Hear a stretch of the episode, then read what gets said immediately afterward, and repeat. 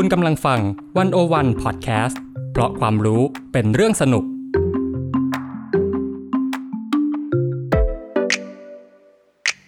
One-O-One In Focus เจาะไฮไลท์เด่น เศรษฐกิจสังคมการเมืองทั้งไทยและเทศโดยกองบรรณาธิการ The One-O-One dot World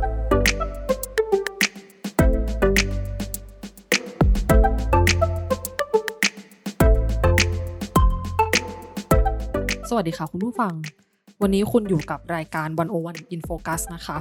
แล้ววันนี้คุณอยู่กับจีนนรัตยาตันตพัฒกุลกองบรรณาธิการ One-O-One dot World ค่ะ และเจนิตาจันทวงศาใบเตย นักวิจัยจาก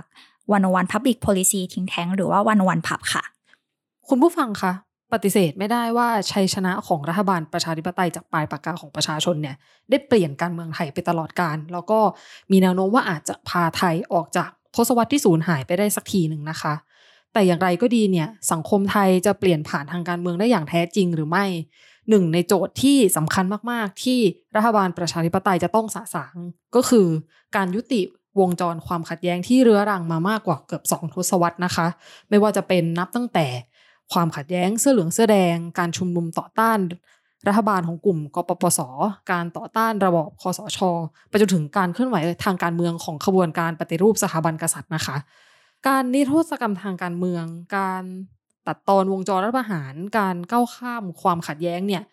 เป็นสิ่งที่เรามักจะได้ยินกันในระยะหลังๆที่ผ่านมานี้เนาะกลายเป็นประเด็นร้อนอีกครั้งหนึ่งในสังคม แต่คำถามก็คือว่าสิ่งเหล่านี้เนี่ยเพียงพอหรือไม่ที่จะพาสังคมไทยเนี่ยก้าวออกจากวงจรความขัดแย้ง แล้วก็ไม่จบลงด้วยความรุนแรงซ้ำแล้วซ้ำเล่าอย่างที่ผ่านมานะคะ และอะไรเนี่ย ที่จะทำให้ไทยเนี่ยออกจากวงจรความขัดแย้งก้าวไปข้างหน้าแล้วก็เปลี่ยนผ่าน การเมืองเนี่ยไปสู่ประชาธิปไตยได้จริง ๆ วันนี้เราจะมาคุยเรื่องประเด็นความยุติธรรมในระยะเปลี่ยนผ่านนะคะ ซึ่งหลักการนี้เนี่ยอาจจะเป็นทางออกให้กับสังคมได้ค่ะ ในช่วงที่เรากำลังเปลี่ยนผ่านทางการเมืองครั้งนี้ ค่ะ ก็ ก่อนที่จะมาคุยถึงบริบทของสังคมไทยว่าเราจำเป็นหรือว่าจะต้องเคลื่อนไปในทิศทางไหนเพื่อให้เกิดความยุติธรรมในระยะเปลี่ยนผ่านเนี่ยก็อาจจะชวนพี่จีนเนาะมาคุยกันก่อนว่า อะไรคือหลักความยุติธรรมในระยะเปลี่ยนผ่านนิยามของมันคืออะไร แล้วทำไมเราถึงต้องแยกกลไกนี้ออกมาจากกระบวนการกฎหมายทางอาญาแบบปกติด้วยค่ะอะถ้าพูดโดยนิยามของมันอย่างจริงจังเลยนะ ความยุติธรรมในระยะเปลี่ยนผ่านเนี่ยมันคือการจัดการคลี่คลายความขัดแย้งในสังคมที่เพิ่งผ่านพ้นจากระบบเผด็จการที่ใช้ความรุนแรงต่อพลเมืองเนาะซึ่งความรุนแรงต่างๆ เหล่านี้เนี่ยมันก็มีได้หลากหลายรูปแบบ ตั้งแต่ในระดับที่โหดร้ายที่สุดอย่างการฆ่าล้างเผ่าพันธุ์ การก่อสงครามกลางเมือง การสังหารหมู่ การซ้อมทรมาน การอุ้มหาย ไปจนถึงการดำเนินคดีทางการเมืองต่าง ๆ กับประชาชนที่ต่อต้านอำนาจรัฐไม่เห็นด้วยกับรัฐ นะคะ แต่ฟังดูอย่างนี้เนี่ยมันอาจจะดูเป็นเรื่องนำมาทำเป็นเรื่องซับซ้อนเนาะอืมจริง ๆ พวกเราเนี่ยก็ได้ไปคุยกับอาจารย์ประจักษ์ก้องเกรติมาเนาะอาจารย์ก็ได้ให้มุมมองที่เกี่ยวกับหลักความยุติธรรมในระยะเปลี่ยนผ่านที่ง่ายลงมาอีกนิดนึงก็คือ อาจารย์ชวนคิดอย่างนี้ค่ะว่ามันคือหลักในการที่ทำให้สังคมทั้งสังคมเนี่ยที่มีทั้งคนคิดต่าง คนคิดเห็นต่างๆ นานามากมายเนี่ย ไม่ว่าจะเหมือนกันหรือไม่เหมือนกันเนี่ยสามารถ อยู่ร่วมกันได้อย่างมีศักดิ์ศรี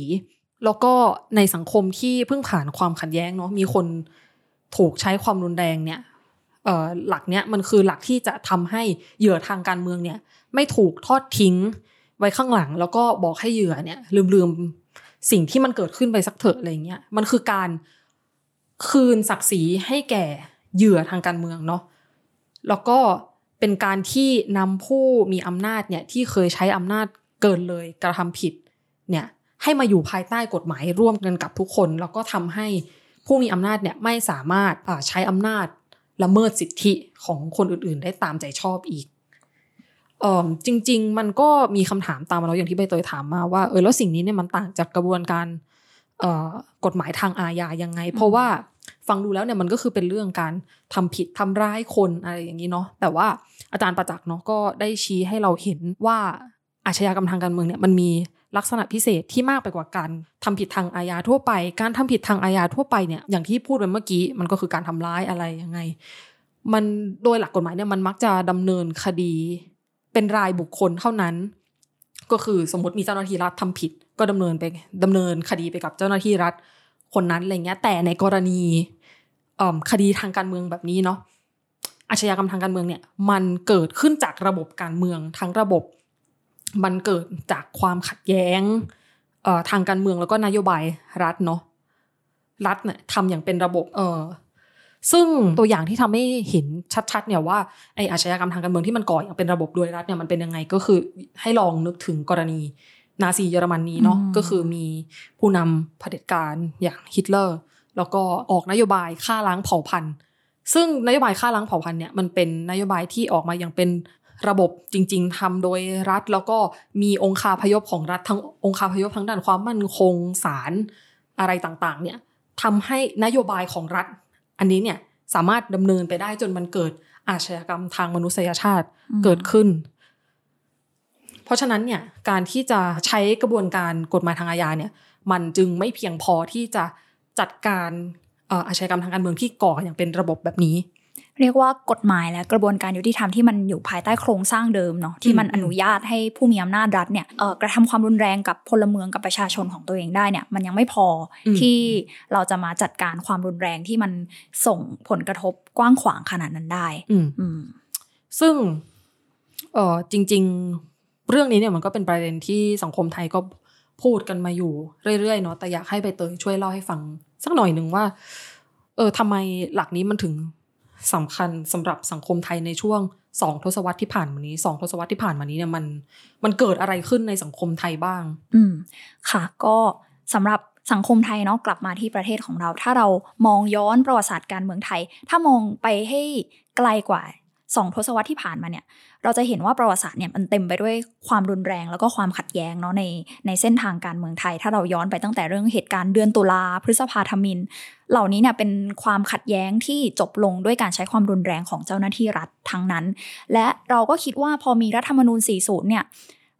ประเทศไทยเข้าสู่ระบบการเมืองแบบใหม่ มีประชาธิปไตย มีพรรคการเมืองที่ได้รับการเลือกตั้งจากประชาชนแล้ว เราก็คิดว่า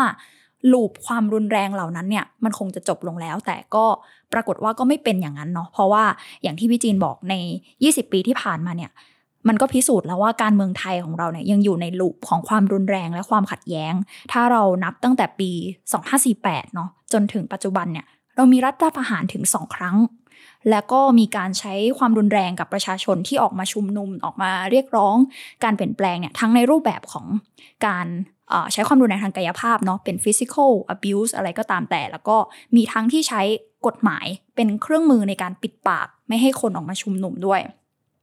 ทีนี้ถ้าจะฉายภาพความขัดแย้งและความรุนแรงทางการเมืองไทยเนี่ยเราอาจจะพูดได้ทั้งหมดอยู่ใน 3 ยุคด้วยกัน ยุคแรกเนี่ยอาจจะเรียกว่าเป็นการเมืองเสื้อสี อย่างที่เราพูดไปตอนแรกก็คือเสื้อเหลือง เสื้อแดงจนถึงกลุ่มเสื้อหลักสีก็คือกลุ่มกปปสเนาะก็คือยิงยาวตั้งแต่ช่วงปี 2548 จนถึง 2556 ในยุคนี้เป็นยุคที่เรียกว่า สังคมไทยอยู่กับความรุนแรง ที่เหมือนเจ้าหน้าที่รัฐเนี่ยออกมาปราบปรามประชาชนจนส่งผลให้มีคนบาดเจ็บแล้วก็เสียชีวิตเนี่ยมากที่สุดครั้งหนึ่งในประวัติศาสตร์การเมืองไทยเลย ถ้าจะ พูดถึงเหตุการณ์หนึ่งที่คนน่าจะจำกันได้มากที่สุดก็คือ การสลายชุมนุมคนเสื้อแดงเนาะอืมหรือว่าถ้าให้เรียกตรงไปตรงมากว่านั้นก็คือการล้อมปราบแล้วก็สังหารหมู่คนเสื้อแดง ซึ่งเมื่อสัปดาห์ที่แล้วก็เพิ่งจะมีการจัดกิจกรรมรำลึกกันไป ไม่นานมานี้เองนะคะ ก็เป็นครั้งหนึ่งค่ะที่มีผู้บาดเจ็บแล้วก็เสียชีวิตมากที่สุด คือบาดเจ็บประมาณ 1,600 คนแล้วก็เสียชีวิตเนี่ยเอ่อประมาณ 96 คน อันนี้เป็นตัวเลขคาดการณ์แบบอย่างต่ำเท่านั้น ซึ่งอาจจะมีมากกว่านี้ก็ได้อืม ในขณะเดียวกันการชุมนุมของคนเสื้อเหลือง หรือว่ากลุ่มพันธมิตร แล้วก็กลุ่มกปปสที่อาจจะถูกมองว่าอยู่อีกฝั่งหนึ่งเนี่ยก็มีคนบาดเจ็บแล้วก็เสียชีวิตไม่น้อยเหมือนกัน คือบาดเจ็บประมาณ 700 กว่าคน แล้วก็เสียชีวิตประมาณ 10ถึง30 คน แต่ก็อาจจะไม่ถูกพูดถึงมากเท่าไหร่นะคะ ส่วนการดำเนินคดีปิดปากในยุคนี้เนี่ยมีข้อสังเกตว่า จะมีการใช้พรกฉุกเฉินค่อนข้างเยอะ เหมือนในปัจจุบันที่เราเห็นการ ใช้พรกฉุกเฉินเป็นการปิดปากคนที่มาชุมนุมเนี่ย แต่ว่าก็จะมีคดีอื่นๆ ที่ถือว่าค่อนข้างรุนแรง แล้วก็เป็นคดีความมั่นคงค่อนข้างเยอะ เช่น ข้อหากบฏข้อหาเอ่อก่อการร้าย แล้วก็ในยุคนี้เองก็มีการเริ่มใช้คดีเอ่อหนึ่งหนึ่งสองก็คือคดีหมิ่นประมาทสถาบันพระมหากษัตริย์เนาะคือโดนไปอย่างน้อยเนี่ยหนึ่งร้อยเก้าสิบแปดคน แต่ว่าก็อยากจะชวนมองว่า pattern ของการใช้เอ่อ กฎหมายเพื่อดำเนินคดีปิดปากคนเนี่ยมันจะมีแนวโน้มที่จะเพิ่มสูงขึ้น แล้วก็รุนแรงขึ้นในยุคต่อๆมาอืมอ่าอันนี้เป็นยุคแรก ทีนี้ถ้าพูดถึงยุคถัดมาค่ะเป็นยุคตั้งแต่หลังรัฐประหารของเอ่อคสชเนาะตั้งแต่ปี 2557 ถึง 2562 ในยุคนี้เราเห็นว่าเอ่อการเคลื่อนไหวทางการเมืองของประชาชนเนี่ยมันเป็นไปอย่างค่อนข้างจำกัด คือมันมีกฎอายการศึกมีเอ่อม44 ที่เอ่อ คณะรัฐประหารคุณประยุทธ์เนี่ยมีประกาศคำสั่งใช้ในช่วงนั้น ซึ่งก็ทำให้คนเนี่ยสามารถรวมตัวกันได้ยาก แล้วก็เราอาจจะไม่ค่อยเห็นเคสของการสลายการชุมนุม หรือว่าใช้อาวุธใช้ความรุนแรงทางกายภาพมากนัก แต่ว่ามันไม่ได้หมายความว่าความรุนแรงเนี้ยหมดไป ความรุนแรงในยุคนี้มันกลายสภาพเป็นความรุนแรงที่ใช้กฎหมายและกระบวนการยุติธรรมเนี่ยเป็นอาวุธ เพื่อ เอาผิดคนเห็นต่างจากรัฐมากยิ่งขึ้นอืมพูดง่ายๆก็คือใช้กฎหมายปิดปากเนาะใช่ ก็จะมีคดีแบบสแลปเนาะคดีปิดปาก หรือว่าคดีที่เอาเอ่อคำสั่งคอสช หรือว่าข้อหาด้านความมั่นคงเนี่ยมาเอาผิดคนซะเยอะเอ่อข้อมูลจากศูนย์ทนายความเพื่อสิทธิมนุษยชนเนี่ย ระบุว่าภายใต้ระบบคอสช คือตั้งแต่ปี 57 ถึง 62 เนี่ย มีประชาชนถึง 2,400 คนเลยค่ะ ที่ถูกดำเนินคดีที่เกี่ยวข้องกับการแสดงออกทางการเมือง เป็นความผิดเกี่ยวกับความมั่นคงบ้าง เป็นความผิดเกี่ยวกับพระมหากษัตริย์บ้าง แต่ว่าที่น่าสนใจคือในยุคนี้เนี่ยคนที่ถูกดำเนินคดีจะถูกพิจารณาคดีในศาลทหารอืมซึ่งมันผิดแผกชัดเจนว่าใช่สิทธิ์หลัก ถูกต้องซึ่งมันเป็นยุคที่เราอยู่ในบ้านเมืองที่ไม่ปกติมากๆ คือมันเป็นคดีของพลเรือน แต่ว่าเราต้องไปถูกพิจารณาคดีในศาลทหาร โดยมีผู้พิพากษามีอายการที่แต่งตั้งจากฝ่ายทหารโดยตรง ซึ่งแน่นอนว่าเออจะไม่ได้รับการพิจารณาคดีอย่างเป็นธรรม แล้วก็อัตราโทษในบางคดีที่เอาไปพิจารณาในศาลทหารเนี่ยมันยังสูงกว่าศาลยุติธรรมเป็นเท่าตัวเลยอย่างเช่น คดี1นึเนี่ยค่ะถ้าถ้าถูกพิจารณาว่ามีความผิดจริงเนี่ยก็อาจจะถูกจำคุกนานกว่า ทั่วไปในยุคนี้เนี่ยยังมีการใช้กฎอายการศึกคำสั่งตามมาตรา 44 เนาะเพื่อคุกคามแล้วก็ปิดกั้นการเคลื่อนไหวของประชาชน รวมถึงมีการเรียกรายงานตัว เรียกไปคุมตัวในค่ายทหาร หรือที่ยุคนั้นเราเรียกกันว่าถูกเรียกไปปรับทัศนคติ อันนี้ก็ไม่ใช่สิ่งปกติเนาะมันคือเป็นเรื่องผิดปกติมากๆ ในยุคนั้นที่ทหารมีอำนาจในการปราบปรามประชาชนมากขนาดนี้ รวมถึงสื่อเนี่ยก็ถูกปิดกั้นแล้วก็ถูกควบคุม การนำเสนอข้อมูลด้วย อันนี้คือในยุคที่เอออยู่ภายใต้ระบบคอสช มาพูดถึงในยุคปัจจุบันบ้างที่เราอาจจะเรียกกันรวมๆว่าเป็นยุคของม็อบราษฎรเนาะตั้งแต่ปี 2563 เป็นต้นมา ซึ่งก็คือเป็นช่วงที่หลังเลือกตั้งใช่หลังครั้เลืงอกแรตั้งกหลังจากที่คอสชครองอำนาจเนี่ยถูกต้องไปได้ซึ่งประมาณหนึ่งปีสองปีเนาะซึ่งคอสชเองก็ เรียกว่าจำแรงตัวเองมาลงเลือกตั้งด้วยใช่ในในในในปี 2562 ที่ผ่านมาจนเราได้อยู่ในเอ่อยุคของรัฐบาลประยุทธ์สองเนาะถ้าเราจะเรียกกัน ซึ่งในยุคนี้เนี่ยเราเห็นว่ามันมีความอัดอั้นความเอ่อสังสมของความขัดแย้งที่มันมาปะทุขึ้นในปี 2563 เนี่ยมากขึ้นคือเราเห็นการเอ่อออกมาชุมนุมของคนออกมาเคลื่อนไหวว่าเราเอ่อจะไม่ยอมจำนนอยู่กับระบอบของประยุทธ์อีกแล้วอะไรอย่างเงี้ยค่ะ ซึ่งก็ปรากฏว่า เจ้าหน้าที่รัฐเนี่ยก็ตอบโต้โดยการใช้กฎหมายจัดการคนเห็นต่างที่รุนแรงยิ่งขึ้นออปรากฏการณ์ในยุคนี้ที่น่าสนใจคือศาลและกระบวนการยุติธรรม ซึ่งเราเห็นว่าสองยุคก่อนเนี่ยก็ไม่ค่อยเป็นธรรมและแต่ในยุคนี้เนี่ยมันยิ่งเห็นชัดขึ้นเรื่อยๆว่าศาลเหมือนกลายเป็นคู่ขัดแย้งโดยตรงกับประชาชน เราเห็นคดีที่มีความไม่ make sense ไม่สมเหตุสมผล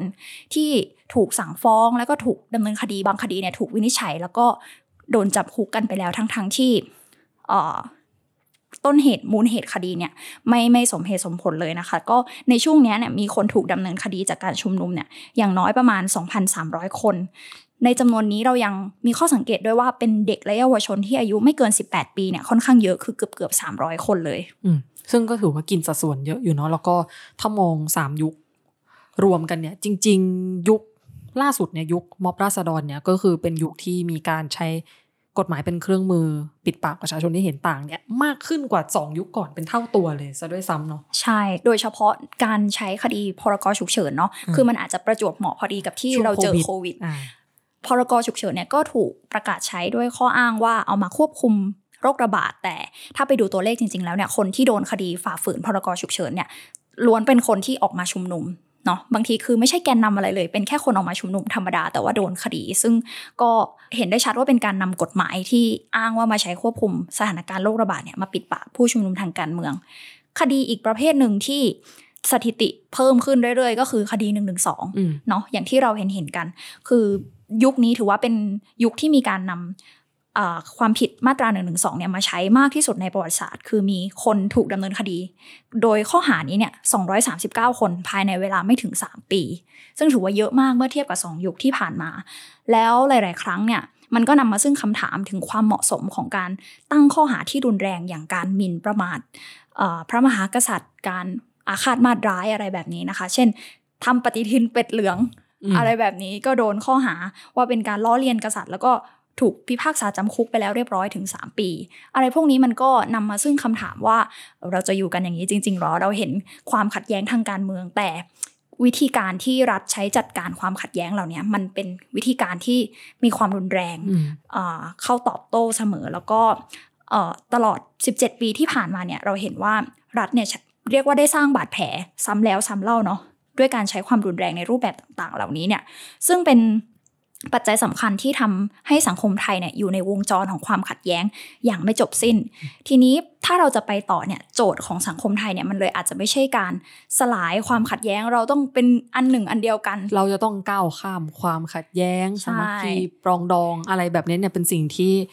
สังคมเราเริ่มตั้งคำถามเนาะใช่ แต่ว่าเอ่อโจทย์หนึ่งที่ทางวันวันผับเนี่ยทำวิจัยเนี่ยเราก็มองว่าความขัดแย้งเหล่านี้เนี่ย เรียกว่ามันอยู่ในสังคมได้นะ แต่ว่าเราควรจะอยู่กับความขัดแย้งยังไง โดยที่เราไม่ต้องใช้ความรุนแรงเนี่ยทำลายคนเห็นต่าง เพราะฉะนั้นการรักษาบาดแผลแล้วก็การทบทวนเพื่อให้สังคมเนี่ยเดินหน้าต่อไปได้ หรือเรียกว่านำความยุติธรรมในระยะเปลี่ยนผ่านมาปรับใช้ในช่วงเวลาจังหวะสำคัญที่เรากำลังจะเปลี่ยนผ่านสู่ระบอบประชาธิปไตยเนี่ยก็เลยคิดว่าเป็นเรื่องจำเป็นมากในสังคมไทยในเวลานี้ค่ะ อืมมันก็ชัดเจนเนาะว่า สิ่งเหล่านี้เนี่ยเราต้องเริ่มทำได้แล้วแต่คำถามก็คือว่าเราจะทำมันยังไงเนาะอืมกลไกอะไรที่จะช่วยให้ไอ้เรื่องหลักความยุติธรรมในระยะเปลี่ยนผ่านเนี่ยมันกลายเป็นสิ่งที่อำนวยความยุติธรรมให้เกิดขึ้นจริง แล้วก็พาสังคมเนี่ยคลี่คลายความขัดแย้งออกมาให้ได้อย่างมีวุฒิภาวะเนี่ยเออจริง ๆแบ่งแยกเป็นสองอย่างก่อนเนาะก็คือว่าไอ้กลไกเหล่านี้มันควรจะอยู่บนหลักการแบบไหนบ้าง จริง ๆก็ถ้าให้พูดตรงๆ เนี่ยพวก ไอตัวกลไกต่างๆ มันไม่ได้มีรูปแบบตายตัวเนาะแต่ละประเทศก็สามารถนำไปปรับใช้ได้ตามบริบทแล้วก็ความเหมาะสมของแต่ละสังคมว่าเป็นความขัดแย้งแบบไหนอะไรยังไง หรือว่าออองค์ประกอบของความขัดแย้งเนี่ยมันเป็นยังไง แต่ว่าทั้งหมดทั้งมวลเนี้ยการออกแบบกลไกมันจะต้องอยู่บนหลักคิดที่ว่าจะต้องมีคนที่ต้องรับผิด ก็คือมี accountability เนาะใครทำผิดก็ต้องได้รับผิด เอ่อต้องอยู่บนฐานของความจริงเนาะหรือว่าอืม truth ก็คือจะต้องมีการแสวงหาความจริงของสังคมร่วมกันว่ามันเกิดอะไรขึ้นกันแน่ เพื่อให้เอ่อคนที่เป็นเหยื่อเนี่ยได้รับรู้ความจริงแล้วให้สังคมเนี่ยได้รับรู้ความจริงแล้วเราจะได้เรียกว่ายังไงดี อาจจะขอโทษถูก ใครจะต้องขอโทษใครอะไรอย่างนี้เป็นต้น หรือจะต้องชดเชยเยียวยาใครเดี๋ยวเราไปคุยกันต่อเนาะแล้วก็อีกอย่างหนึ่งก็คือความปรองดองหรือว่า reconciliation ก็คือเป็นการสมานสังคม กลับเข้ามาอยู่ร่วมกันได้หลังจากที่มีความขัดแย้งไปแล้ว แล้วความขัดแย้งคลี่คลายแล้วเราจะใช้ประโยชน์จากการที่เราคลี่คลายความขัดแย้งเนี่ยเราสร้างให้สังคมเนี่ยมันอยู่ร่วมกันได้อีกครั้งหนึ่งยังไงเนาะอันนี้เนี่ยคือสามอย่างนี้คือหลักคิดที่เป็นพื้นฐานของกลไกทั้งหมดเนาะแต่ถ้าถามว่ากลไกแบบไหนบ้างที่เป็นรูปธรรมที่จะทำให้ไอ้สามอย่างเนี่ยสามหลักการเนี่ยมันเกิดขึ้นได้จริง เอ่อจากที่คุยกับอาจารย์ประจักษ์มาเนาะก็สามารถแจกแจงได้ออกมาเป็น 5 กลไก ซึ่งอย่างที่บอกไปเมื่อกี้ก็คือว่าแต่ละสังคมเนี่ยถ้าเกิดว่าจะสร้างความยุติธรรมในระยะเปลี่ยนผ่านให้ได้เนี่ยเออจะเลือกใช้ทุกกลไกไหมหรือจะใช้แค่บางกลไก เน้นน้ำหนักไปที่กลไกไหนบ้างเนี่ยก็แล้วแต่ประเทศเลย แต่ว่าหลักๆ เนี่ยเท่าที่มีมาเนี่ยเราจะเห็นกันอยู่ 5 กลไก กลไกแรกก็คือการสืบสวนสอบสวนดำเนินคดีเนาะแน่นอนว่าต้องมีการ หาคนกระทำผิด แล้วก็จะต้องดำเนินคดีกับคนกระทำผิด ซึ่งศาลที่จะดำเนินคดีเนี่ยจะเป็นศาลภายในประเทศก็ได้ หรือว่าจะเป็นศาลระหว่างประเทศก็ได้ ถ้าเกิดว่าไม่มีศาลในประเทศเนี่ยสามารถเอ่อดำเนินคดีได้เนาะเพราะว่าอย่างที่เราทราบเป็นสภาวะที่มีความขัดแย้งทางการเมืองเอ่อกรณีที่ใช้ศาลระหว่างประเทศ เป็นผู้ดำเนินคดีเนี่ยก็เคยเกิดขึ้นมาแล้วในอดีตเนาะอย่างเช่นเอ่อกัมพูชาในยุคเขมรแดงเป็นต้นอะไรอย่างเงี้ย ก็ใช้สารระหว่างประเทศ แต่ว่าอันนี้ก็แล้วแต่ประเทศเนาะว่าจะยังไงบ้าง อย่างที่สองก็คือการแสวงหาความจริง อย่างที่พูดไปแล้วว่าอันนี้ก็คือเป็นกลไกที่แตกออกมาจากหลักที่ว่าจะต้องมีความจริงเกิดขึ้นเนาะในการอำนวยความยุติธรรมสำหรับการที่จะแสวงหาความจริงเนี่ยโดยปกติแล้ว สิ่งที่มักจะทำกันก็คือ ให้มีการตั้งคณะกรรมการค้นหาความจริง หรือว่าที่เรียกในภาษาอังกฤษว่า truth commission นะคะ เออแต่ว่าในบางประเทศเนี่ยอาจจะไม่ได้ยุติแค่การค้นหาข้อเท็จจริง แต่ว่าจะต้องหาแนวทางในการปรองดองคนในชาติด้วย ก็อาจจะเรียกว่าเป็นคณะกรรมการค้นหาความจริงเพื่อการปรองดองหรือว่า Truth and Reconciliation Commission นะคะ ส่วนอำนาจหน้าที่หรือว่าองค์ประกอบของตัวคณะกรรมการเนี่ยก็ขึ้นอยู่แต่ขึ้นอยู่กับแต่ละประเทศเนี่ยจะออกแบบเลยว่าจะ วางอำนาจแล้วก็ภารกิจอย่างไรดี จะให้มีภารกิจใหญ่ครอบคลุมมากแค่ไหน ก็แล้วแต่ขึ้นอยู่กับบริบท ขึ้นอยู่กับโจทย์ของแต่ละประเทศนั้นๆ เลยว่าจะยังไงบ้าง ซึ่งเออที่เราได้ยินกันบ่อยๆ โมเดลที่ใช้คณะกรรมการค้นหาความจริงเป็นหลักมาก ๆเลยเนี่ยก็คือโมเดลแอฟริกาเนาะส่วนเอ่อตัวบุคคลที่จะมานั่งเป็นคณะกรรมการเนี่ยส่วนมากก็จะเป็นคนที่ สังคมทั้งสองฝ่ายให้การยอมรับเนาะแล้วก็เป็นคนที่มีประวัติทำงานเกี่ยวกับสิทธิมนุษยชนอย่างจริงจัง ส่วนมากก็จะเป็นบุคคลประมาณนี้ แล้วก็อีกอย่างหนึ่งที่สำคัญมากก็คือว่าไม่เป็นคู่ขัดแย้ง โดยตรงในโดยตรงอืมในกรณีความขัดแย้งที่เกิดขึ้นในสังคมเนาะอย่างที่สามก็คือการชดเชยเยียวยาเนาะอันนี้ก็จะเป็นทำได้ทั้งเป็นตัวเงิน แล้วก็ไม่ได้เป็นตัวเงินไม่ได้เป็นสิ่งของก็ได้ เออที่ต้องมีการชดใช้เนี่ย เพราะว่าบางที ถ้ามีนักโทษคดีการเมืองที่ถูกจำคุกหรือว่าถูกลงโทษโดยอย่างไม่เป็นธรรมเนี่ยเช่น อาจจะก่อคดีทางการเมืองเป็นผู้ประท้วงธรรมดา แต่ว่าได้รับโทษสักประมาณ 30 ปีอะไรอย่างเงี้ยเขาติดคุก 30 ปีออกมาหลังจากที่ทุกอย่างมันคลี่คลายลงแล้วเนี่ย ก็ถือว่ามันทำให้คนคนหนึ่งเนี่ยมีเรียกว่าอะไรดีเสียเวลาเสียโอกาสไป 30 ปี ครอบครัวอาจจะแตกแยกหรือว่าอะไรตามต่างๆนานาก็ตามแต่เนี่ยรัฐเนี่ยที่เคยเป็นผู้กระทำผิดเนี่ย จริง ๆ แล้วเนี่ยพอมีรัฐบาลใหม่อะไรยังไงขึ้นมาเนี่ยต้องชดเชยให้กับคนเหล่านี้ ชดเชยเวลา 30 ปีที่มันหายไปซึ่งมันอย่างที่บอกจะเป็นเงินก็ได้ หรือว่าอาจจะใช้นโยบายรัฐบางอย่างเนี่ยเพื่อเอื้อให้คนเหล่านี้เนี่ยดำเนินชีวิตได้อย่างมีศักดิ์ศรีมากที่สุด และอีกอย่างหนึ่งที่รัฐมักจะทำเนี่ยก็คือต้องมีการขอโทษต่อสาธารณชนเนาะว่ารัฐบาลเนี่ยรัฐเนี่ยได้เคยกระทำผิดต่อประชาชน แล้วก็ยอมรับ เพื่อให้สังคมได้ไปต่อได้ สิ่งนี้เนี่ย ภาษาอังกฤษก็คือ public apology เนาะที่เราจะชอบเห็นก็คือกรณีเกาหลีใต้อืมเป็นต้นใช่ซึ่งก็การขอโทษอย่างเป็นทางการในที่สาธารณะเป็น public apology เนี่ย คนมักจะไม่ค่อยคิดว่ามันเป็นการชดเชยเนาะอืมแต่ว่าในในทางวิชาการคนที่ศึกษาเรื่องกลไกความยุติธรรมในระยะเปลี่ยนผ่านเนี่ยเขาจะมองว่าเอ่อการขอโทษอย่างเป็นทางการเนี่ยแหละเป็นเป็นวิธีการคืนความยุติธรรม คืน เรียกว่าเป็นการเอ่อ สร้างความรู้สึกให้ให้เหยื่อและผู้เสียหายเนี่ยรู้สึกว่าเขาได้ได้ได้ความยุติธรรมกลับคืนมาบ้างบางส่วนนะเนาะอืมก็เป็นจุดเริ่มต้นของการแสวงหาความจริงด้วยใช่นะเพราะว่าต้องยอมรับก่อนว่ามันเกิดอะไรขึ้นใช่ใช่ถ้าพูดกันอย่างแบบ คนธรรมดานิดนึงอืมอะอีกกลไกหนึ่งที่เอ่อมักจะใช้กันกลไกอย่างที่สี่ก็คือปฏิรูปกระบวนการยุติธรรมแล้วก็หน่วยงานความมั่นคงเนาะอาจารย์ประจักษ์ให้ความเห็นว่าเป็น เป็นกลไกที่สำคัญมากอย่างหนึ่งแต่ว่าคนมักจะไม่ค่อยนึกถึงกันเนาะคำถามก็คือว่าแล้วทำไมเราต้องปฏิรูปองค์กรเหล่านี้แหละจริงๆ เมื่อกี้ที่เราคุยกันมาอืมตัวอย่างในไทยอะมันก็อาจจะช่วยให้เราเห็นภาพได้แล้วเนาะว่ากระบวนการยุติธรรมที่ไม่ปกติเนี่ยมันนำมาซึ่งอะไรหลายๆอย่างที่ไม่นำพามาสู่ความยุติธรรมที่เที่ยงตรง เพราะฉะนั้นเนี่ยเอิ่มการปฏิรูปกระบวนการยุติธรรมเนี่ย ปฏิเสธไม่ได้ว่าต้องทำ อย่างหนึ่ง หรือว่าถ้าเราไม่มองตัวอย่างไทยก็ได้ เรามองกรณีที่มันผ่านมาในอดีตเนาะจริงๆเอ่อศาลเนี่ยก็กระบวนการยุติธรรมเนี่ยก็มีหน้าที่ในการตีความกฎหมายเนาะบางทีก็ตีความกฎหมายเพื่อเอื้อให้รัฐเนี่ยกระทำผิดหรือว่ายอมอนุมัติ นโยบายบางอย่างเนี่ยที่มันขัดต่อกฎหมายเนี่ยให้มันดำเนินต่อไปได้โดยที่ไม่ได้ขาดอำนาจกับรัฐเนาะ เพราะฉะนั้นเนี่ยนี่ก็คือสาเหตุที่กระบวนการยุติธรรมเป็นส่วนหนึ่งที่จะต้องปฏิรูปเนาะหากจะทำให้ความยุติธรรมในระยะเปลี่ยนผ่านเกิดขึ้น ส่วนการปฏิรูปกองทัพปฏิรูปทหารเนี่ยชัดเจน เพราะว่ากองทัพถือว่าเป็นองค์คาพยพที่ใช้ความรุนแรงต่อการกดปราบประชาชนเนอะเมื่อมันมีกรณีอะไรบางอย่างเกิดขึ้นที่เป็นความขัดแย้งทางการเมือง เป็นองค์กรที่มีศักยภาพในการใช้ความรุนแรงอะเนาะเพราะฉะนั้นเนี่ยเราก็รับ รับอำนาจจากรัฐด้วย เพราะฉะนั้นประเด็นมันก็คือว่าเราต้องปฏิรูปกองทัพยังไง ให้กองทัพเนี่ยสามารถเข้าใจสิทธิมนุษยชนได้ แล้วก็ทำให้องค์ประกอบภายในกองทัพเนี่ยวิธีคิดหลักการคิดของกองทัพเนี่ยมันสอดคล้องกับสังคมประชาธิปไตยอืมที่มันกำลังจะเกิดขึ้นในช่วงเปลี่ยนผ่านเนาะหรือแม้กระทั่งจะกำหนดที่ทางยังไงเนาะระหว่าง กองทัพกับการเมือง ไม่อ่าให้ให้เส้นบ o ร์เดอรี่ระหว่างสองสิ่งเนี้ยอะมันมันยังมีอยู่คู่กันได้ แต่ว่ามันไม่ล้ำอ่าเรียกว่าอำนาจกันอย่างที่เรา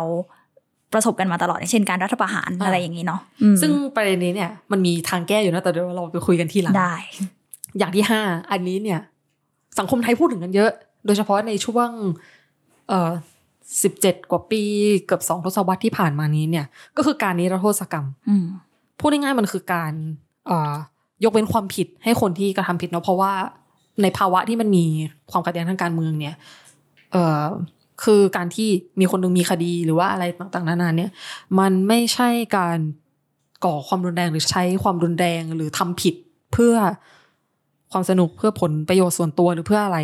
แต่ว่ามันคือเป็นไปเพื่อจุดมุ่งหมายทางการเมืองอะไรบางอย่างเนาะซึ่งพอ สถานการณ์ทางการเมืองมันเปลี่ยนเนี่ย มันก็นำมาสู่การคิดใหม่เนาะว่าเราจะต้องทำยังไงกับโทษเหล่านี้ดีในเมื่อบริบททางการเมืองมันเปลี่ยนฟ้ามันเปิดเลยอะไรก็ตามอืมแต่ ซึ่งประเด็นก็คือเนี่ยคำถามมันก็คือว่าเราจะยกเว้นความผิดให้ใครได้บ้าง เพราะว่าแต่ละความผิดมันก็มีดีกรี มีระดับของความผิดมากผิดน้อยที่ต่างกันเนาะแล้วคนที่เรียกว่ามีความผิดเนี่ยก็มีทั้งที่เป็นประชาชน แล้วก็ที่อ่ามีมีเป็นเจ้าหน้าที่รัฐด้วยเนาะใช่อืมใช่ใช่ซึ่ง เอ่อโดยหลักๆ ในทั่วโลกเนี่ย มันมีเกณฑ์ที่แบ่งกันง่าย ๆ อย่างที่ใบเตยบอกก็คือว่า เออ อาจจะแบ่งในระดับว่าเออเป็นเจ้าหน้าที่รัฐระดับไหนด้วยอืมเป็นประชาชนระดับไหนผู้ประท้วงธรรมดา หรือว่าเป็นเรียกว่าอะไรแกนนำเป็นแกนนำเนอะเนาะหรือว่าฝั่งรัฐเนี่ย คนที่มีโทษอยู่เนี่ยเป็นคนออกนโยบายไหมหรืออะไรยังไงที่จะรับโทษส่วนมากเนี่ยคนที่จะไม่ได้รับนิรโทษกรรมเลยเนี่ย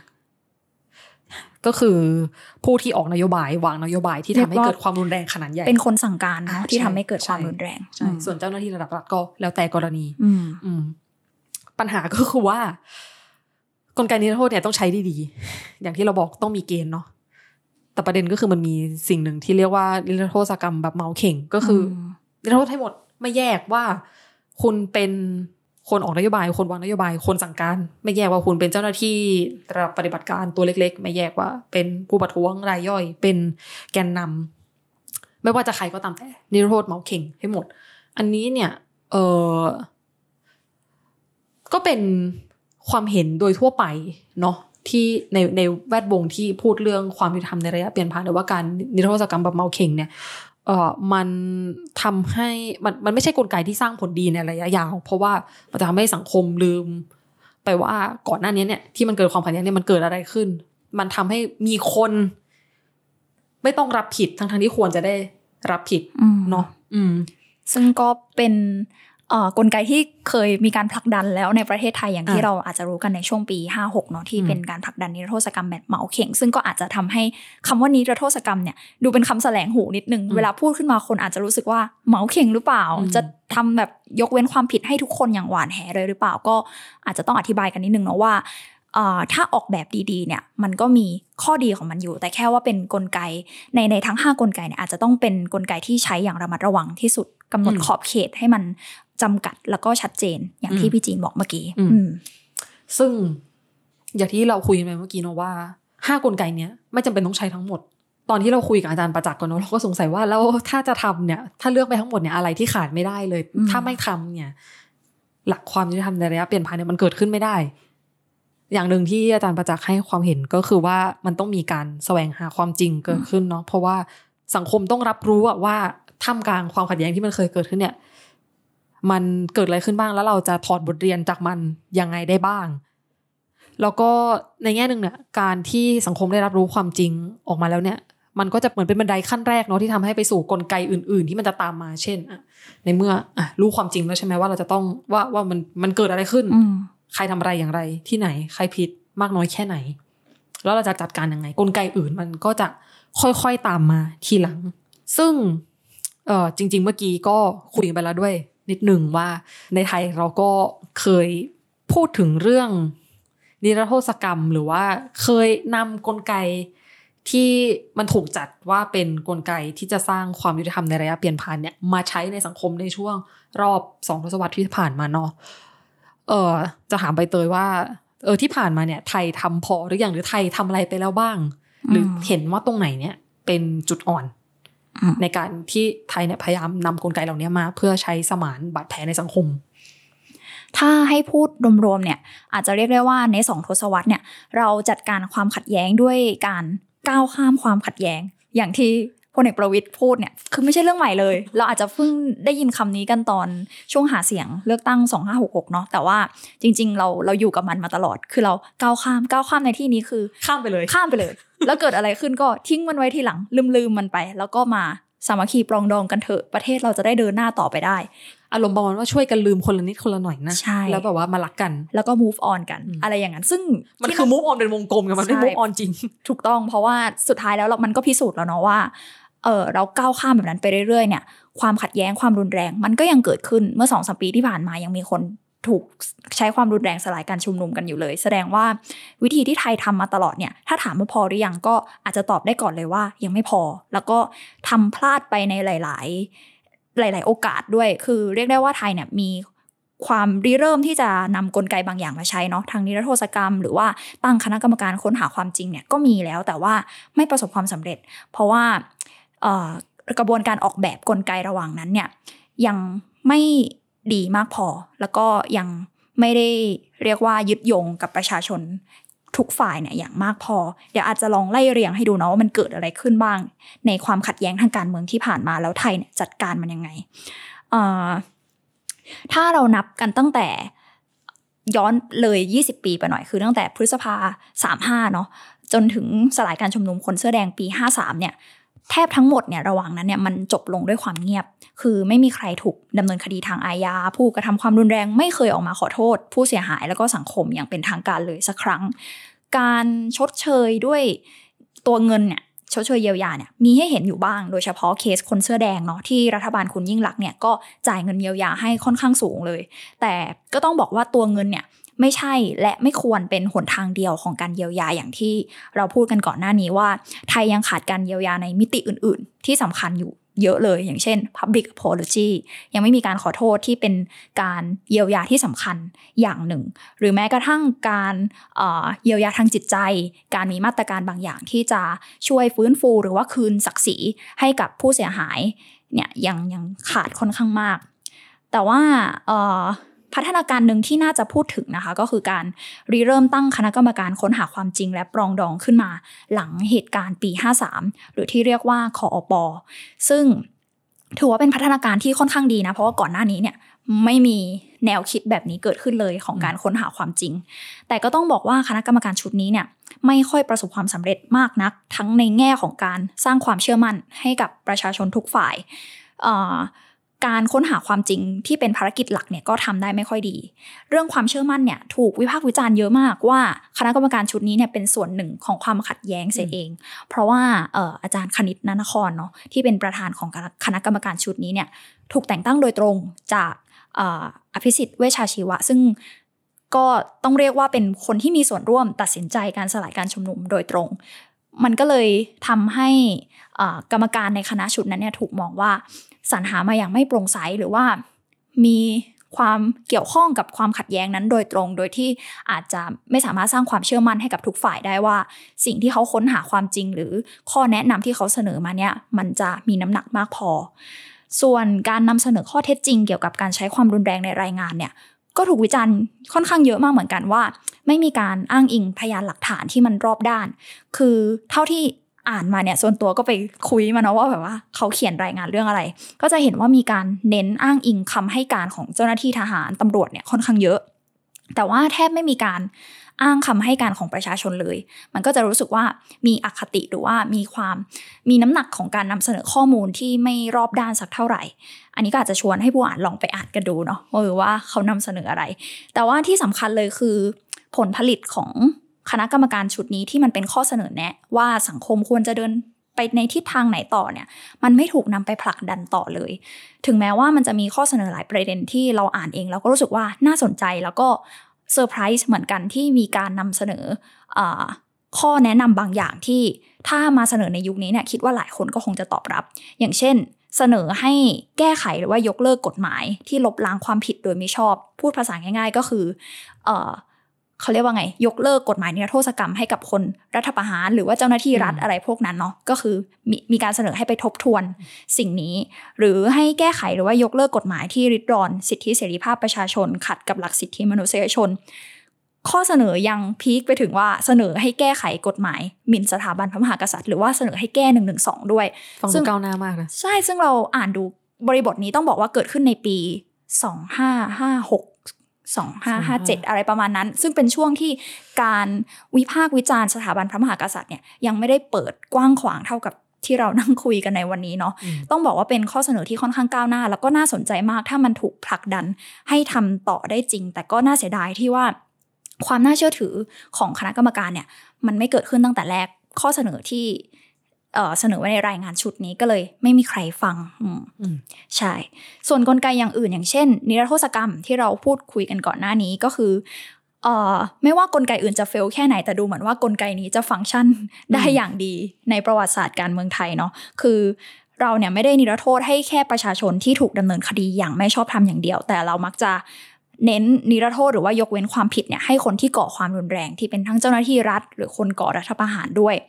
มันทำให้อย่างที่เราบอกไปว่าคำว่านิรโทษกรรมเนี่ยเหมือนจะติดภาพลบค่อนข้างมากเนาะเอ่อแต่อย่างที่เราบอกไปว่ากลไกนี้ถ้าออกแบบมันดีๆ อย่างที่ตอนนี้ก็มีพักการเมืองบางพักก็เริ่มนำเสนอเรื่องนี้มาบ้างแล้วเนี่ยก็เป็นกลไกหนึ่งที่อาจจะช่วยเรียกว่าสมานบาดแผล แล้วก็พาสังคมไทยเนี่ยไปสู่เฟสถัดไปที่เราจะสร้างความยุติธรรมในระยะเปลี่ยนผ่านได้อืม จริง ๆ ทางวันวันพับเนี่ยก็ได้ลองออกแบบข้อเสนอออกแบบโมเดลการสร้างความยุติธรรมในระยะเปลี่ยนผ่านออกมาเนาะว่าเราควรจะออกแบบกลไกยังไงดีเนี่ย เราถึงจะจัดการกับมวลความขัดแย้งสองทศวรรษที่มันสะสมมาเนี่ย ให้มันคลี่คลายลงไปได้ อยากให้ไปเตยเล่าให้ฟังหน่อยว่าข้อเสนอของทางวันวันพับเนี่ย เราควรจะต้องออกแบบกลไกยังไงเห็นว่ามีสี่ข้อเนาะใช่ค่ะ ก็ข้อเสนอของวันวันพับเนี่ยก็ จริง ๆ จะคล้าย ๆ กับกลไกที่เราเล่าก่อนหน้านี้ที่อาจารย์ประจักษ์เล่าให้เราฟังว่ามีทั้ง 5 กลไกเนาะข้อเสนอของเราเนี่ยก็ค่อนข้างจะล้อไปตามกลไก แต่ว่าก็จะมีรายละเอียดบางอย่างที่เรานำเสนอในบริบทที่สิ่งนี้มันต้องมีในสังคมไทยโดยเฉพาะ แต่อาจจะขอพูดถึงใจความของทั้ง 4 ข้อเสนอ ด้วยชื่องานก่อนคืองานบทวิเคราะห์นโยบายชุดนี้เราตั้งชื่อให้กับมันว่า ไปให้ไกลกว่านิรโทษกรรม พาสังคมไทยเปลี่ยนผ่านสู่ความยุติธรรม อันนี้จริงๆ ถ้าไปดูภาพกราฟิกที่เราลงเนาะไอ้ตรงพาสังคมไทยเนี่ย เราจะมีเขียนไว้ด้วยว่าก้าวข้ามความขัดแย้ง แล้วก็ขีดค่าไป เออซึ่งอันเนี้ยก็อยากจะพูดนิดนึงว่ามันเป็นหัวใจสำคัญของของข้อเสนอทั้ง 4 ข้อที่เรากำลังจะพูดต่อไปนี้คือ มันต้องทำมากกว่านิรโทษกรรมทำสิ่งนี้อย่างเดียวเนี่ยไม่พอไม่ได้ เราเข้าใจว่าเวลาคนดีเบตกันเรื่องนี้ก็จะเถียงบนฐานของคำว่านิรโทษกรรมเนี่ยแหละ แต่ว่าอยากจะชวนมองไปให้ไกลถึงกลไกอื่น ๆ ที่มันจะช่วยสร้างความยุติธรรมในระยะเปลี่ยนผ่านได้จริง ได้ครอบคลุมกว่าแค่นิรโทษกรรมอย่างเดียว ทีนี้ 4 ข้อเสนอมีอะไรบ้าง เรานำเสนอเรียกว่าเป็นเหมือนสเต็ปเนาะว่าควรทำอะไรก่อนหลัง ข้อแรกเนี่ยเราเห็นตรงกับที่อาจารย์ประจักษ์พูดเลยว่า ด่านแรกคือความจริง ข้อแรกเราเสนอว่าควรจะมีการค้นหาแล้วก็เปิดเผยความจริง ผ่านนกลไกคณะกรรมการที่ตั้งขึ้นมาใหม่โดยเราเนี่ยเสนอไว้ว่าความจริงที่ว่านี้อาจจะต้อง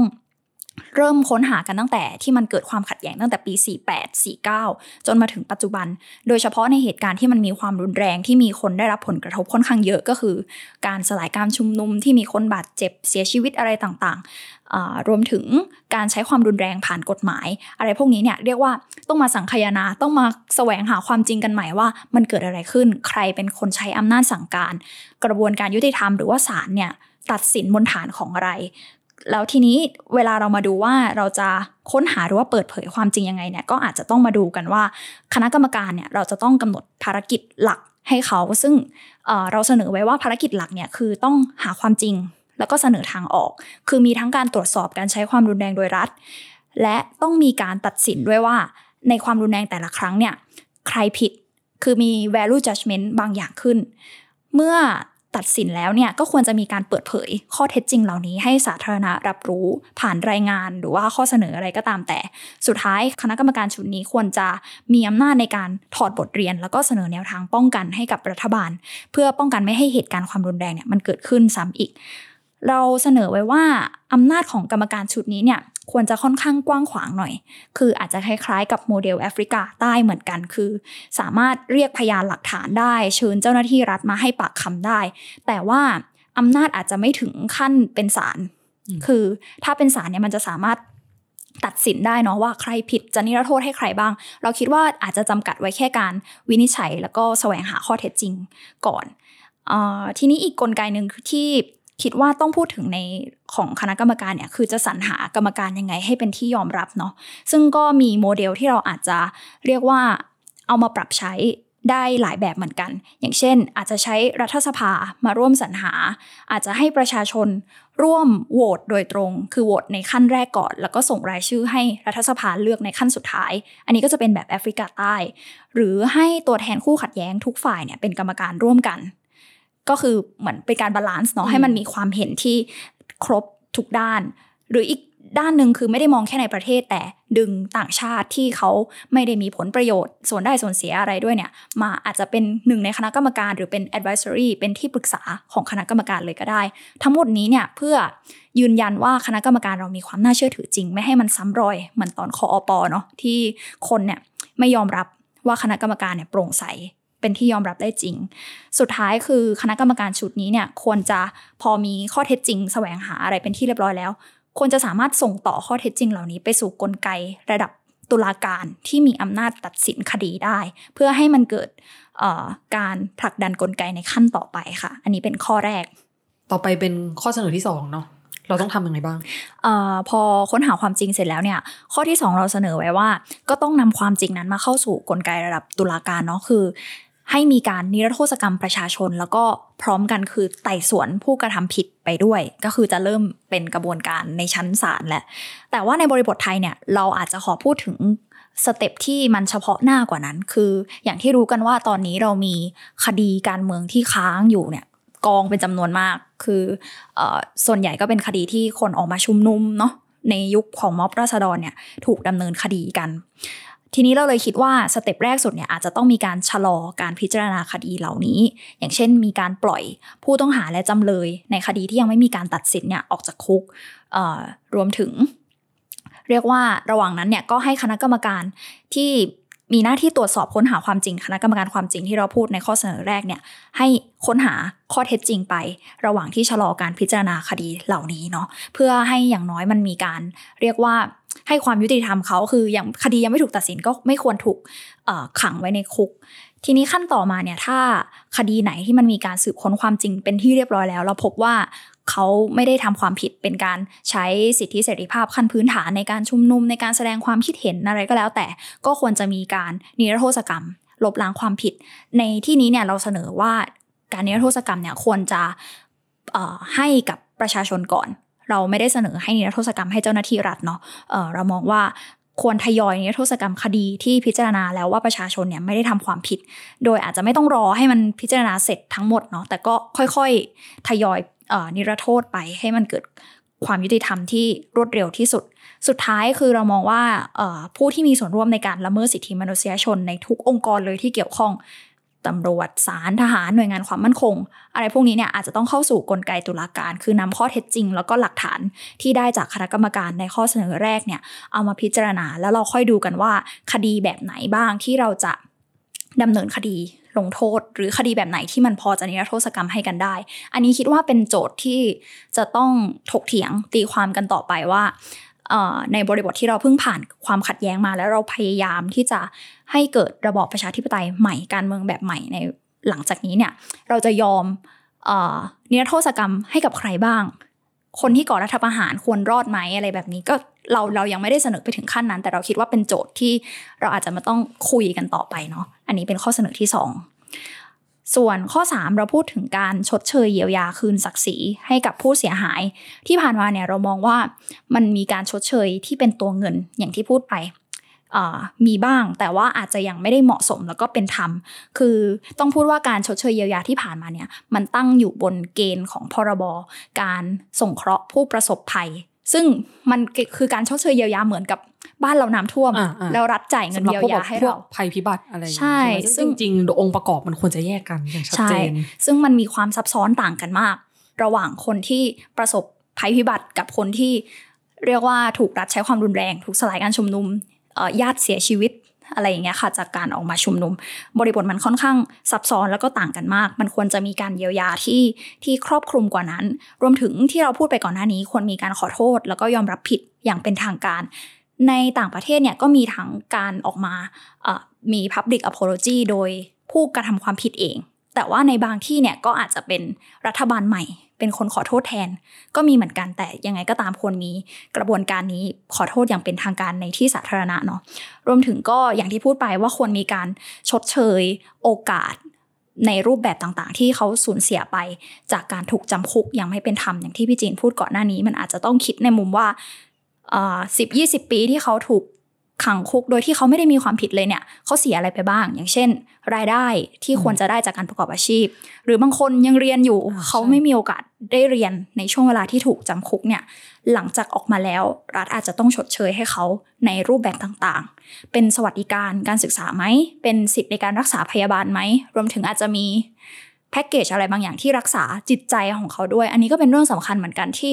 เรายังพูดถึงกันไม่ค่อยเยอะ มากพอในการชดเชย เยียวยาให้ผู้เสียหาย อืมส่วนข้อที่สี่เนี่ย คิดว่าน่าจะสำคัญที่สุดสำหรับสังคมไทย ใช่แล้วก็เป็นเรื่องใหญ่อืมเป็นเรื่องยากด้วยที่ก็ยังตกลงกันไม่ได้ขนาดนั้น แต่คิดว่าเป็นอะไรที่ต้องทำก็คือการปฏิรูปเชิงสถาบัน เราใช้คำนี้เพราะว่ามันจะครอบคลุมองค์คาพยพองค์กรหลาย ๆ รูปแบบมากในสังคมไทยที่มีบทบาทต่อการเอ่อ สร้างความขัดแย้งและความรุนแรงในสองทศวรรษที่ผ่านมาเนาะคือมันหนีไม่พ้นที่เราจะต้องมาปรับโครงสร้างบางอย่างจริงๆอออย่างเช่น กองทัพก่อนหน้านี้เราพูดกันไปบ้างแล้ว กองทัพเนี่ยก็ในสังคมไทยคงไม่ต้องพูดอะไรกันเยอะว่าทุกคนต่างเห็นว่ามีบทบาทมีส่วนเกี่ยวข้องโดยตรงต่อความขัดแย้งที่ผ่านมาเนาะเเราอาจจะต้องคุยกันว่าเราจะจำกัดความรับผิดชอบของกองทัพไว้แค่ไหน ในบางประเทศอย่างอาร์เจนตินาที่ เขาเจอมาเหมือนเราเลยคือ รัฐเผด็จการครองอำนาจมานาน มีการใช้ความรุนแรงอุ้มหายคน พอหลังจากที่เผด็จการทหารแพ้ไปเนี่ยเขามีการเรียกว่าจำกัดอำนาจของกองทัพเนี่ยค่อนข้างเข้มงวด คือ มีหน้าที่แค่ป้องกันประเทศไปเลย ห้ามมายุ่งเกี่ยวกับการเมือง บางประเทศนี่เข้มงวดกว่านั้นคือ เรียกว่าทหารเนี่ยถ้าจะมาลงเล่นการเมืองเนี่ยต้องเว้นระยะ เกือบถึง 10 ปีประมาณ7ถึง10 ปี ถึงจะมาลงเล่นการเมืองได้ เพื่อเพื่อยืนยันว่าการมาลงเล่นการเมืองเนี่ยจะไม่ใช่เป็นการมือนใช้อำนาจในทางที่ผิด หรือจะก่อให้เกิดการรัฐประหารอืมก็มีอันนี้ก็เป็นเป็นรูปแบบหนึ่งของกลไกที่อาจจะมาใช้ได้ในในสถาบันแบบศาลเนาะก็อำนาจตุลาการเนี่ยก็ เป็นส่วนหนึ่งที่เราต้อง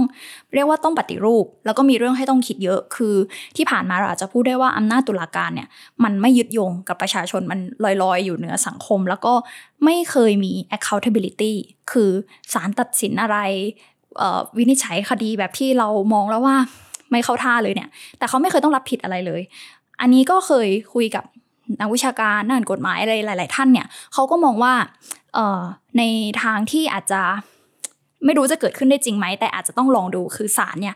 อาจจะต้องมาอยู่ในกระบวนการของการถูกตัดสินอืมเลยว่าที่ผ่านมาเนี่ยการพิจารณาคดีการวินิจฉัยคดีแบบไหนที่มันไม่ชอบทำมันเอ่อทำให้คนถูกจำคุกไปอย่างไม่เป็นธรรมอะไรพก็วกคือนี้หมายความว่าต้องเข้ากระบวนการแสวงหาความจริงใช่แล้วก็ค่อยว่ากันอีกทีว่าจะไปจบลงตรงไหน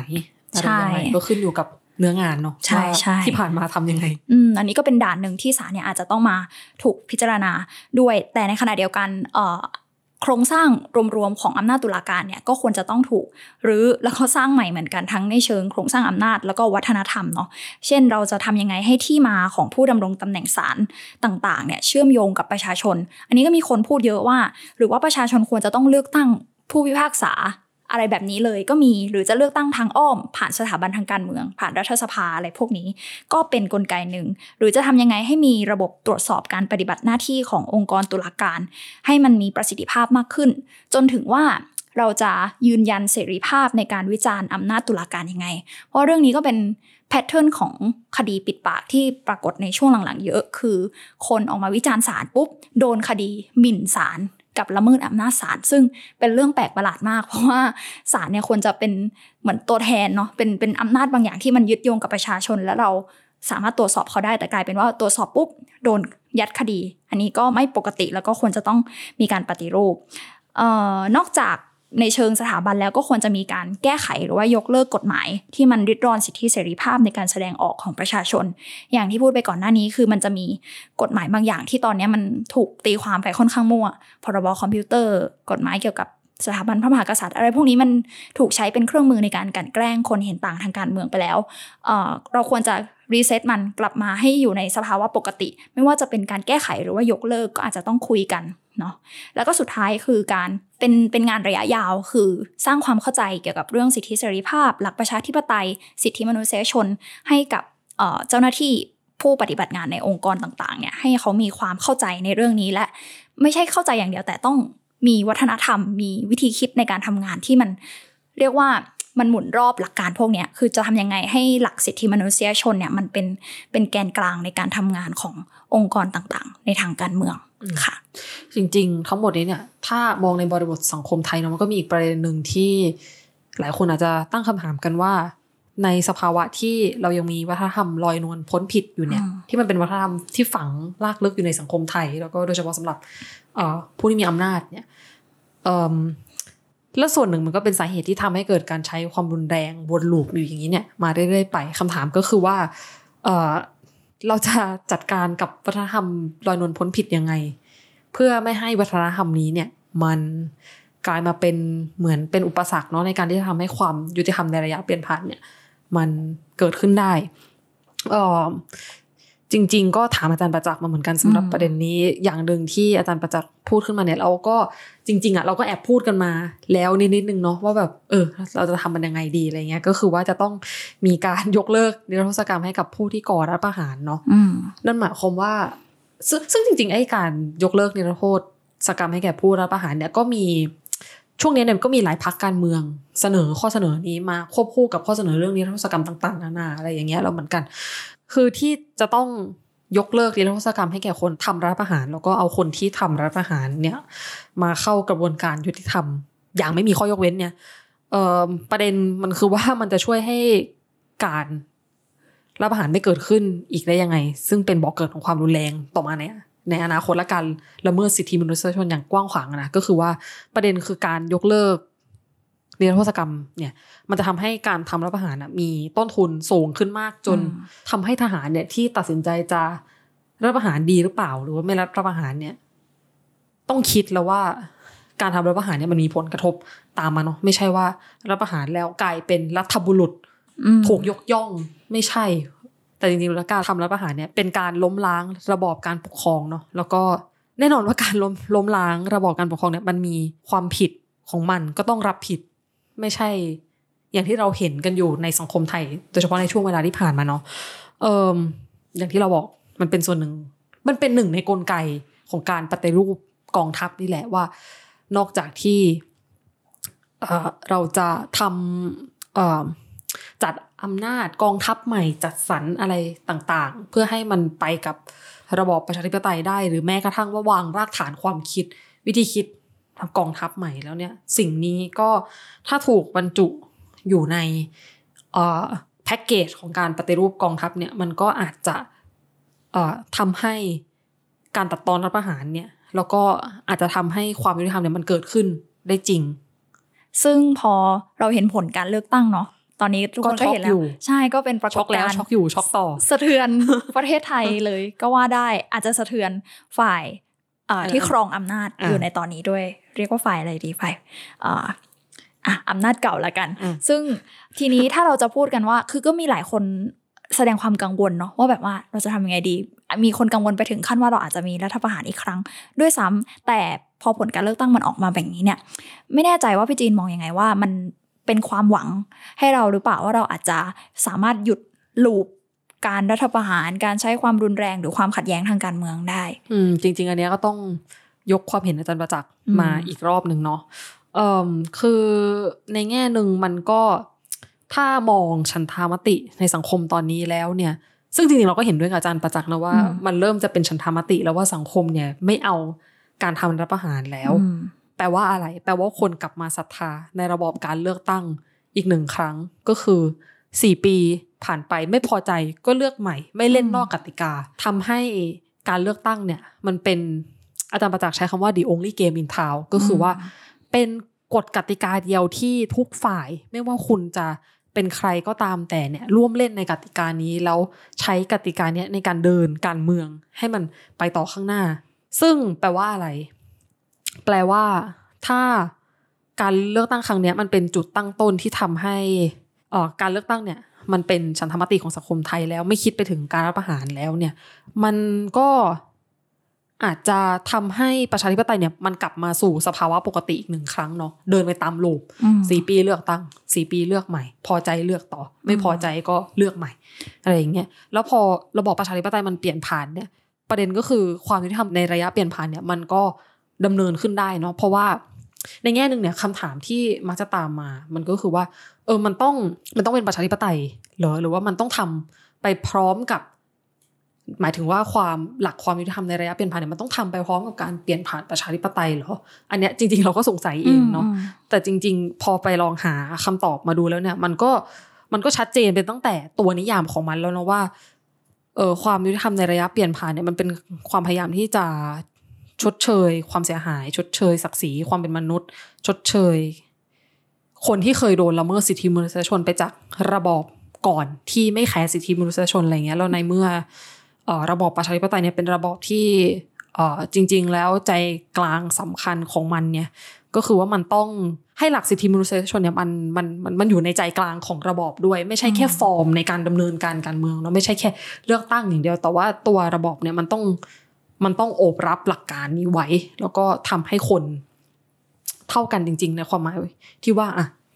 ถ้ามองถ้าถ้าพูดในบริบทที่เราคุยกันในวันนี้ก็คือว่า ทุกคนต้องได้รับความยุติธรรมเท่ากันอะไม่มีใครอยู่เหนือใครอือะมไม่มีใครมีอำนาจเหนือ ใครไม่มี